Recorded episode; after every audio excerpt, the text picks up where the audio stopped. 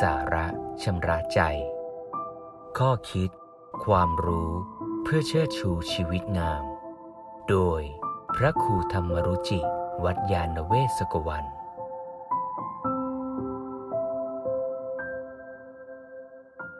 มีเรื่องเล่าของนักโทษประหารกลุ่มหนึ่ง เรื่องนี้เกิดในอดีตหลายปีมาแล้ว มีนักวิจัยกลุ่มหนึ่งไปทำข้อตกลงกับกลุ่มนักโทษประหารชีวิต ว่าต้องการทดลองการประหารชีวิตแบบใหม่ โดยให้ข้อตอบแทนตามที่นักโทษเหล่านั้นต้องการ จึงมีนักโทษหลายกลุ่มอาสาสมัครต้องการทดลอง โดยการทดลองเองเขาทำการทดลอง โดยการให้นักโทษมานอนที่เตียง แล้วก็ให้เจาะเลือด ให้เลือดของนักโทษเองค่อย ๆ ไหลออก แล้วให้นักโทษฟังเสียงเลือดไหล เมื่อนักโทษมีความเข้าใจว่าตัวเองถูกเจาะเลือด แล้วได้ยินเสียงเลือดไหลทีละหยดทีละหยด นักโทษเองจะเริ่มอ่อนแรงลงอ่อนแรงลง แล้วค่อยๆ ลมหายใจทีขึ้น ตัวก็เย็นลง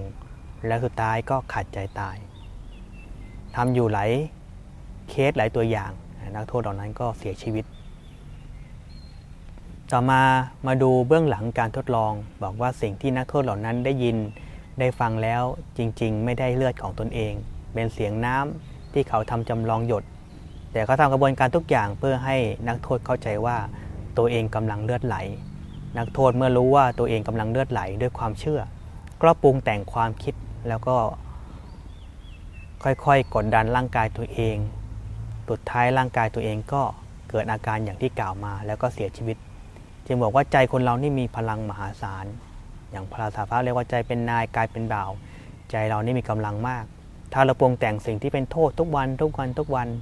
เราสามารถกดดันตัวเองให้เราเป็นโรค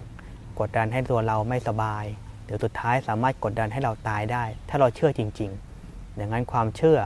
ความคิดปรุงแต่งของคนเราเป็นเรื่องที่สำคัญ เราต้องฝึกคิดปรุงแต่งให้ถูกให้ควร ถ้าปรุงแต่งผิดจะทำลายชีวิตเราอย่างหนักหนา บางครั้งก็อย่างที่ว่าทำให้เจ็บป่วย ถึงกระทั่ง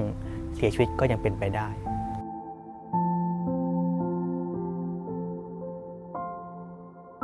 ติดตาม ข้อคิด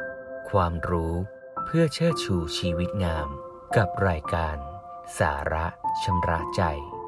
โดยพระครูธรรมรุจิ วัดยาณเวศกวัน